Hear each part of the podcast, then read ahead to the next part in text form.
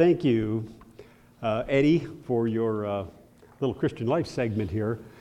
It inspired me because I like to hear stories about how God is working in each of your lives. And uh, I was especially uh, thankful for Eddie. You know, he's the kind of guy who brings peace into every situation he's at. He shared some stories with me about uh, his experiences at work and words that he can say to people or maybe pray for people.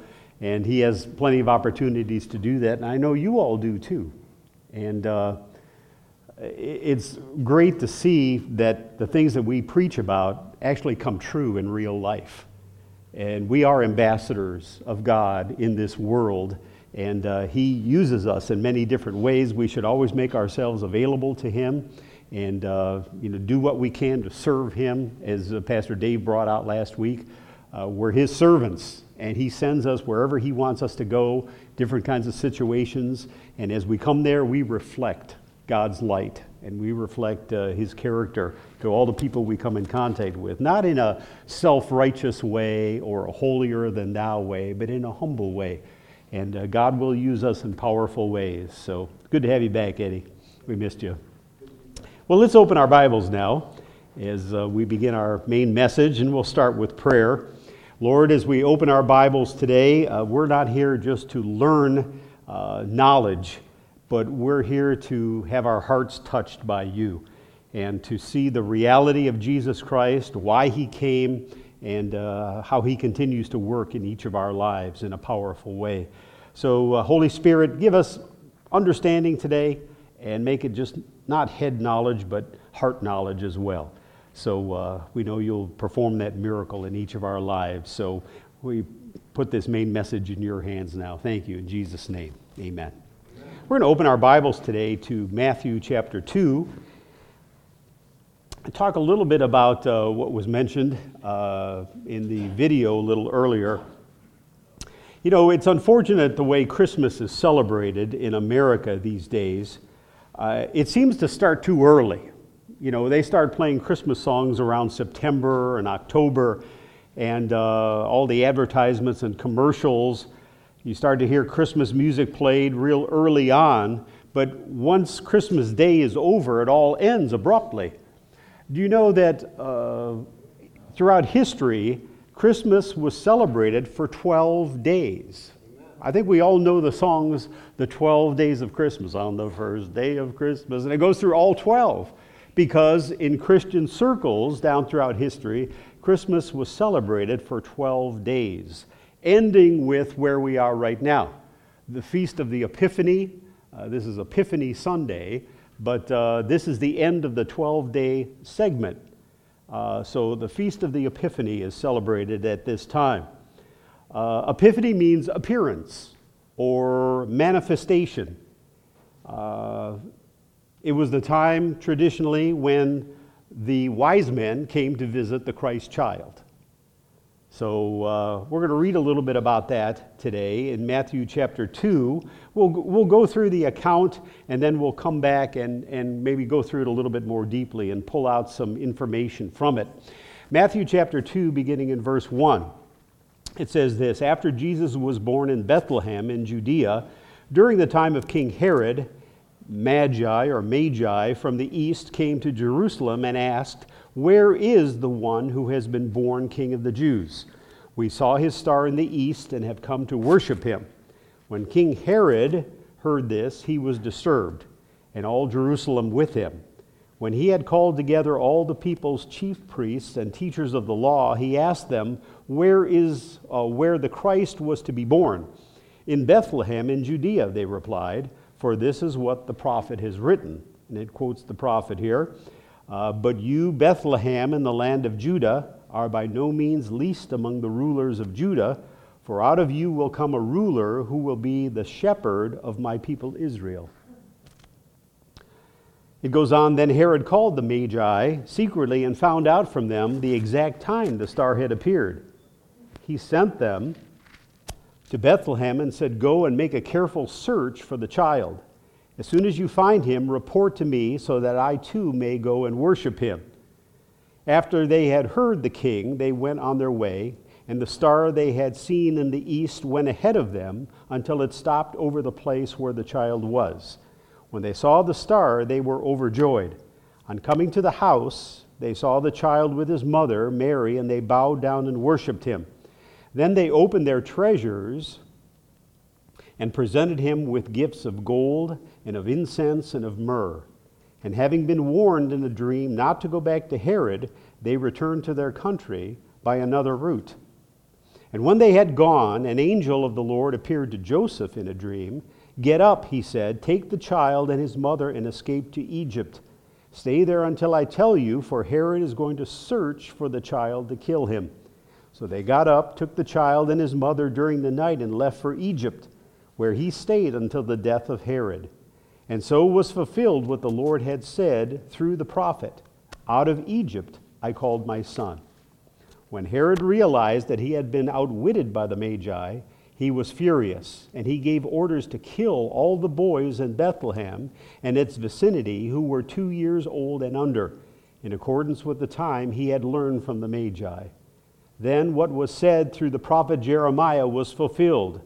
A voice is heard in Ramah, weeping and great mourning, Rachel weeping for her children and refusing to be comforted because they are no more. After Herod died, an angel of the Lord appeared in a dream to Joseph in Egypt and said, Get up, take the child and his mother, and go to the land of Israel, for those who were trying to take the child's life are dead. So he got up, took the child and his mother, and went to the land of Israel. But when he heard that Archelaus was reigning in Judea in place of his father Herod, he was afraid to go there. Having been warned in a dream, he withdrew to the district of Galilee, and he went and lived in a town called Nazareth.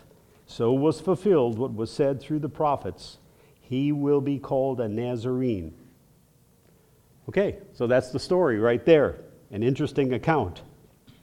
Let's go back and, and go through it in a little bit more detail and see what we can learn. Uh, this word magi or magi. I've heard it pronounced both ways. It's an interesting word, and these men who came, we know so little about them. It's not important that we know a lot about them. It's important that we know that they came and worshiped Jesus. Uh, magi is the plural form of magus. You remember in the book of Acts a man by the name of Simon Magus, Simon the magician. And magus or magi is where we get our English word magic or magician. So they were most likely, tradition says, and historians spec- speculate, that these men were from Persia, uh, probably about 800 miles away from Jerusalem. Uh, we don't know how many magi there were. Uh, considering the fact that they traveled with a gift of gold and incense for the Christ child, it was most likely a larger group of people traveling together, like a caravan. There was so much crime, robbers in the land at this time, that it would have been unsafe for just three men to travel carrying gold. So chances are there was a large group, and among them, these three special men. Uh, tradition suggests that these men would have been skilled in science, astronomy, perhaps astrology, dream interpretation, and magic. In other words, they were Gentile priests. They're portrayed positively in this case. There are other uh, magi, as I mentioned, Simon Magus is presented in a very negative sense in the book of Acts. And there was another man by the name of Elymas, I believe it is, also Bar Jesus was his name, He's also in the book of Acts. He was another sorcerer or magician, uh, a magus, if you will, a uh, magus or magi. So the magi didn't begin their journey until after Jesus' birth. The star appeared to announce that the birth had occurred. So they may have arrived up to two years after Jesus' birth. So instead of going to a manger, it says that they came to the house where Jesus was, and Mary and Joseph. So some time had uh, uh, progressed before, since Jesus' birth to the time that they actually arrived. Uh, from Persia to uh, Bethlehem, as I said, was a distance of about 800 miles. Walking or on horseback or on camelback, it would have taken over a month for them to journey that far. Matthew doesn't mention how many there were, or their races, or their names. Uh, he also doesn't say anything about camels. Uh, if traveling from Babylon, it would have been a long trip. They don't know exactly what animals that they traveled on. So there's a lot of confusion or open gaps about the story. It says that they brought him gold and frankincense and myrrh. And of course, we understand now that these three gifts kind of represented Jesus' life. You bring gold to a king, and rightly so, because Jesus is a king. Uh, the frankincense was something used by priests, incense in the temple, and Jesus is our high priest, as we're told in the book of Hebrews. And myrrh was uh, a substance used to clean and anoint a dead body, to prepare it for burial. And we know that Jesus was to die as well. So all three gifts represent or reflect on major events that happened in Jesus' life. So they were all very appropriate. You know, I always wondered what did they do with those things? The story kind of ends there. It was nice for them to have gold. What did Mary and Joseph do with that gold? It doesn't tell. You know, what about the frankincense and the myrrh? What, what, did they use those items for? You know, the story ends there, so, so we don't know. The star of Bethlehem that the Magi followed from their home in the east uh, is another area of question in the minds of many people. When you watch uh, stories on TV, you know, like the History Channel or something like that, they're always searching back to that time to see what happened in the sky that would have attracted these wise men to come. Was it uh, a particular star that was shining brightly? Was it maybe a supernova that took place at some particular time? And, you know, scientists search the records and history, and they've never really come up with anything definite. Uh, but I ask the question when it says here that the star eventually stopped over the home where Jesus was, you know, if there's a supernova that takes place, you know, millions of light years away and it, you could see it in the sky, how could that possibly stop over a home? Well, I tend to think, and, and some others do too, that the star was actually an angel that moved in the sky because the period of 12 days, the, the, the Christmas celebration starts with Jesus being born and, first of all, being revealed to the Jews. And who were the first people that the revelation of Jesus' birth was revealed to? Well, the shepherds in the field. And who revealed that to them? Well, an angel or many angels. So now we come to the point in time where Jesus' birth is going to be revealed to the Gentiles. And who should that announcement come through, or who should be involved in, in that revelation? I would think an angel as well. So instead of an angel coming and speaking to shepherds in the field, here's an angel representing a light in the sky that attracts these men. Because don't forget, there were prophecies that said an angel, not an angel, but a star, a light, would be involved in uh, announcing Jesus' birth. And many recognize that to be a star in the sky. So the angel of Christmas or the, the star of Christmas, I think most likely was an angel that God sent to reveal this to these men. I don't think that the star was a comet or a grouping of planets in the sky, but I think it was a, a messenger sent by God to, to draw them or to attract them. You know, there's a lesson to be learned as to how far these men came to see the Christ child. Uh, 800 miles, I think that there's a lesson to be learned that Jesus is worth the trip. He's worth whatever we have to do in our lives to draw closer to Him, to come to Him, to worship Him. You know, we think, you know, on a regular Sunday morning, we wake up and we think, well, should I go to church today or not? you know, I don't know if I feel up to it. It looks kind of gloomy outside. There might be some snow predicted. Well, here are men who traversed 800 miles on foot or on horseback or on camelback for about a month and a half to come see the Christ child. You know, how much effort do we have to put forth on a regular basis to come to church? Or to, you know, study God's word, or sometimes we have to force ourselves to do some of these really important things in our life. So there's a lesson to be learned from these men. You know, it mentions in Matthew 2 here and in verse 13 about Herod the Great, who was the ruler at the time. He was not a Jew, he was an Idumean uh, who ruled over that portion of the, the uh, Roman government. And like most rulers of his day, he was ruthless and he was determined to remain in power regardless of what it took. And that would involve killing anybody who threatened his rulership. Now, looking into history concerning uh, Herod here, he was a man who actually ended up murdering his wife. He murdered his three sons. He murdered his mother in law. He murdered his brother in law. He murdered an uncle and many others because he feared that they were going to take over his rulership. So he was just a desperate person, psychotic perhaps. So when he got word that there was a king born that who was going to rule, you know, he was determined that he was going to also wipe out the life of this child. So he, that's why he talked to the Magi, trying to find out what they knew and he didn't really want to come to worship this newborn child. He wanted to come and kill him because he was going to be a threat to his rulership.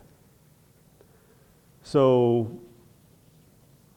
that's the story of the, the killing of the, the, the children. And it was really an unfortunate and a, and a very sorrowful time in Bethlehem when all of these innocent children were killed. But it reminds us of something that happened in the past. You know, in the book of Exodus, uh, we know the story of Moses' birth. And uh, the reason that I, I draw this connection is that Matthew, as he wrote this story, you know, he includes some things about the birth of Jesus that the other three uh, gospel writers didn't include. Because Matthew's audience was the Jewish people. That's who he was predominantly writing for. And he was trying to help them understand who Jesus was. Now, let me turn to a, a, a prophecy back here in uh, Deuteronomy 18, verse 15. Deuteronomy 18 and verse 15.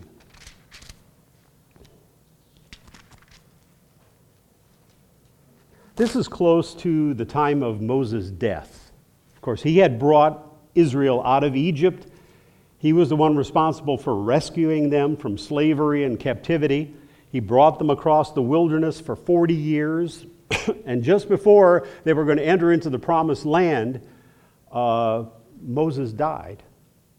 And some of the last things that, that he talked about, uh, he talked about somebody else who was going to come later on. And it says here in Deuteronomy 18, verse 15, notice what he says The Lord your God will raise up for you a prophet like me. Now, don't forget, Moses was a really important celebrity to the Israelites. He was their leader. His name was honored.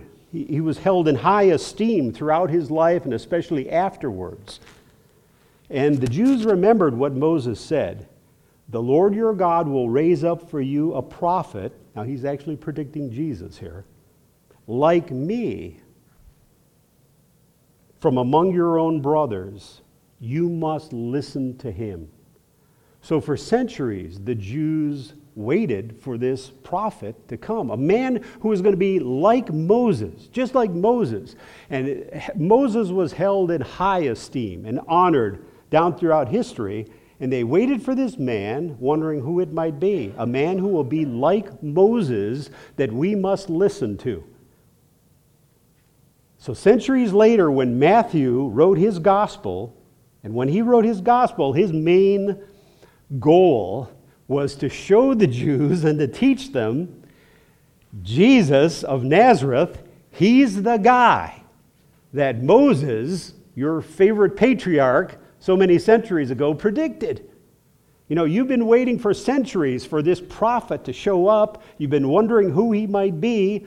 Matthew is now trying to teach the Jews through his gospel Jesus is the guy you've been waiting for. And it took some convincing on his part. So, one of the, the connections that Matthew makes here in telling the story, and he was the only one who told the story about how Herod wanted to kill all the babies when Jesus was born, all the male babies in Jerusalem, because he wanted to do away with any uh, king that might be growing up to replace him. He remembered the story of Moses. And remember when Moses was born, if you all saw the movie The Ten Commandments. Uh, it was a time when the Pharaoh felt threatened by the Hebrews, the Israelites in Egypt. He said, Their numbers are growing too fast. They're a threat. We have to do something about it. So, what did the Pharaoh do? He told the midwives who were delivering babies for the, Jew, uh, the Israelites when a woman is going to give birth, if it is a male baby, kill it. As soon as it's born, kill it. If it's a female, you can let it live, but if it's a male, you must kill it. And what did Moses' mother do? Well, when Moses was born, she took the baby and put it in a little basket and sent it on the water. Remember the story? And the relative of the Pharaoh actually found the baby and fell in love with it and decided to raise it herself. That's the story of Moses. And he grew up you know, as, a, as an Egyptian until the day he realized he wasn't an Egyptian, he was a Hebrew. And then his story goes on from there. Well, Matthew spends a whole lot of time talking about Herod killing babies, and he's the only one to do it because Matthew was teaching his Jewish audience. See, I told you, this man, Jesus of Nazareth, he is the one that Moses predicted. And just as Moses escaped by the skin of his teeth from the Pharaoh who was killing babies, isn't it interesting that here Jesus escapes by the skin of his teeth from Herod the Great who was killing babies? Hmm, interesting tie in there. Coincidence? I think not. He's teaching the, the Jews of, of his time. Now, another example uh, of a comparison between Jesus and Moses is that Moses, of course, came out of Egypt. The great patriarch came to the promised land from Egypt. What about Jesus? Well, when his life was threatened, his family was told to go where? To Egypt. You think, well, what was that all about? Well, then eventually, once the danger subsided, they came out of Egypt, just like the Exodus. Here's God's leader, Moses, bringing the Israelites out of Egypt. Here is Joseph and Mary and Jesus now coming out of Egypt, just like Moses did. Matthew is saying Jesus is the one. Moses said, There will come a man like me. You must listen to him. Matthew is saying to his Jewish audience, This is the guy. Just as Moses escaped being killed as a baby, so did Jesus. Just as Moses came out of Egypt, so did Jesus. But it, it doesn't end there. The story says that Moses, at one point in his life, fasted for 40 days and 40 nights. What did Jesus do? Just before Jesus faced Satan himself in that temptation, it says that Jesus fasted for 40 days and 40 nights. Another thing that Moses did is at some point in time, shortly after the Exodus, he went up on a mount, Mount Sinai, and he received the law, teachings from God, and he taught the people what God's law was all about. So, likewise, Jesus, at some point early on in his uh, ministry, went up on a mount and gave a sermon. The Sermon on the Mount. so, you see, once again, this is a man just like Moses. He is the one that Moses promised. He is the prophet that God said he would send, just like Moses. And he is the one who's to be listened to. That's why Matthew ties in all of these interesting stories that the other three gospel writers don't bother with. Why? Because his goal was to teach Jews that this is the man that Moses said would replace him ultimately, and you're to believe him. You're to believe on him.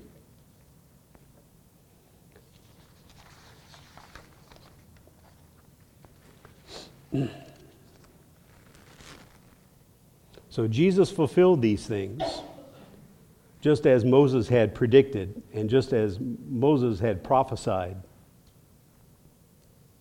So, fulfilled prophecy. That's an important part of the story.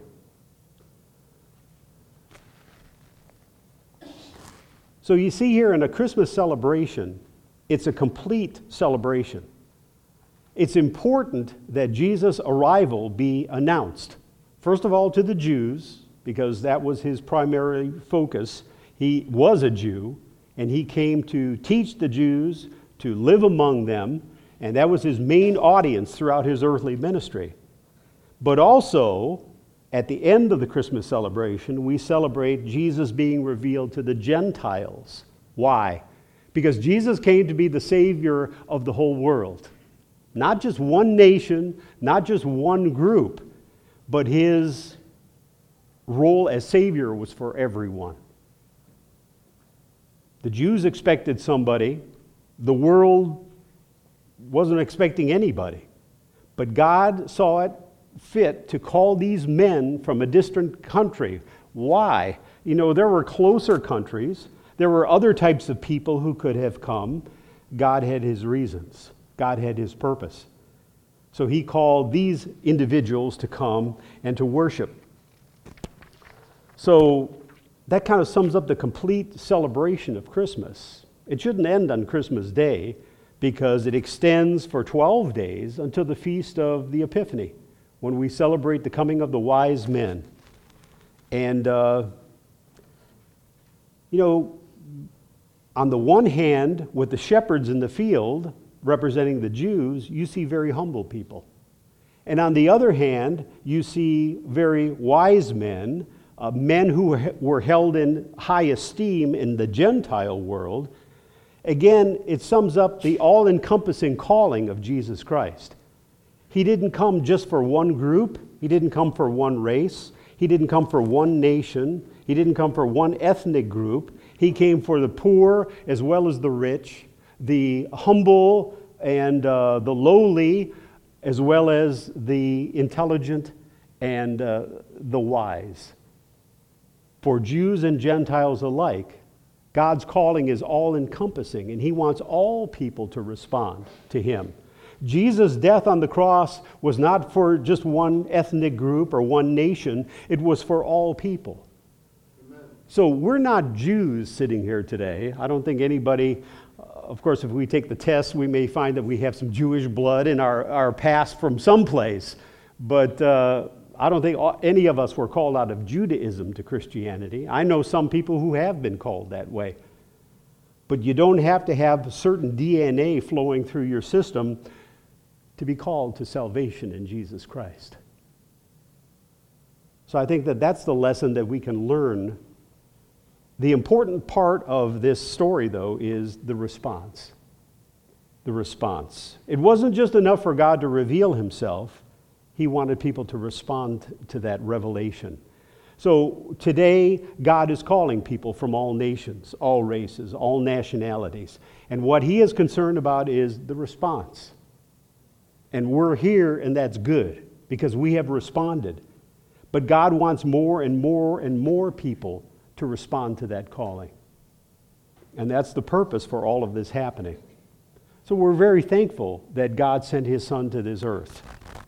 You know, it's a sign of God's mercy, God's grace, God's forgiveness, that he wasn't content to just let us go uh, on our own way in darkness for all of our lives and for the history of the human race. But he sent a light into this world, a light that, as the video said, uh, when the Christmas tree was lit up, all of a sudden it started attracting people. They came to see. That's what Jesus Christ does in the lives of all people. That's why he came. He is the light who came into a darkened world, and light generally attracts. You know, during the summer, you put the light on outside on your porch, and what does it attract? Moths. They're attracted to the light. There's a, an, an interest, a curiosity. Uh, and I think we could even learn a lesson from, from those insects. The light has come into the world, and we should be attracted to it. Sinners like to do their sinning in the dark, they run away from the light because they like it in the dark. In the darkness, nobody can see what they're doing. But the light of God in Jesus Christ reveals everything. It reveals the heart of people. And Jesus does that in each of us. You know, sometimes we kid ourselves and we fool ourselves. And we think maybe that, well, our sin isn't that big of a deal. Or it's kind of nice being in the darkness. It's kind of comfortable. You know, I don't like bright lights shining on me. But God reveals everything through Jesus Christ. When we look at His life and we, when we compare ourselves to Him, we find where we're coming up short. We are not to compare ourselves to other people, we're to compare ourselves to Jesus Christ. And then His light always shows us where we really stand, what we need to repent of, and how much more close, uh, closer we need to come to God in relationship. So I hope that, you know, through this particular lesson and this uh, particular celebration, we can learn that lesson. That it's one thing for God to reveal Himself, but it's another thing for us to respond. And we must be drawn to the light. We must be drawn to Jesus Christ, just as these wise men were from afar, just as the shepherds were who were tending their sheep in the field. That's God's purpose for sending his son. And then to uh, just accept him as our Savior, to believe, to have our faith, to put our trust and confidence in him, and to let him do his work in us. And that, in and of itself, is a miracle in each of our lives. Let's pray. Our Heavenly Father, thank you for the story of these men who you drew from far away to come and worship Jesus Christ. You want us to do the same. We don't need to come that far. we come to find that Jesus is right at hand, He's right here in our midst. And all we have to do is to change our heart, to be attracted to the light, and to realize that we need a Savior in our lives, that we are sinners. We have all sinned and come short of, the, of your glory.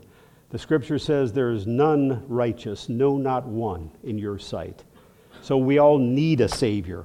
Thank you that you have worked on the hearts of all of us here, that we have turned to you. Help us to turn even more closely to you, to be attracted closer and closer every day in relationship with you. That's what you want. It's not a one time agreement, it's not a contract that we sign to be a Christian. It's a relationship that we're in, a relationship that must grow daily. You're drawing us closer and closer every day to you, and you're transforming us to be more like you. Thank you for this awesome privilege you've given us, and help us to respond uh, more fervently to you on a daily basis. You're our God, we are your people. And we thank you for sending Jesus into this world. In Jesus' name we pray. Amen. Amen.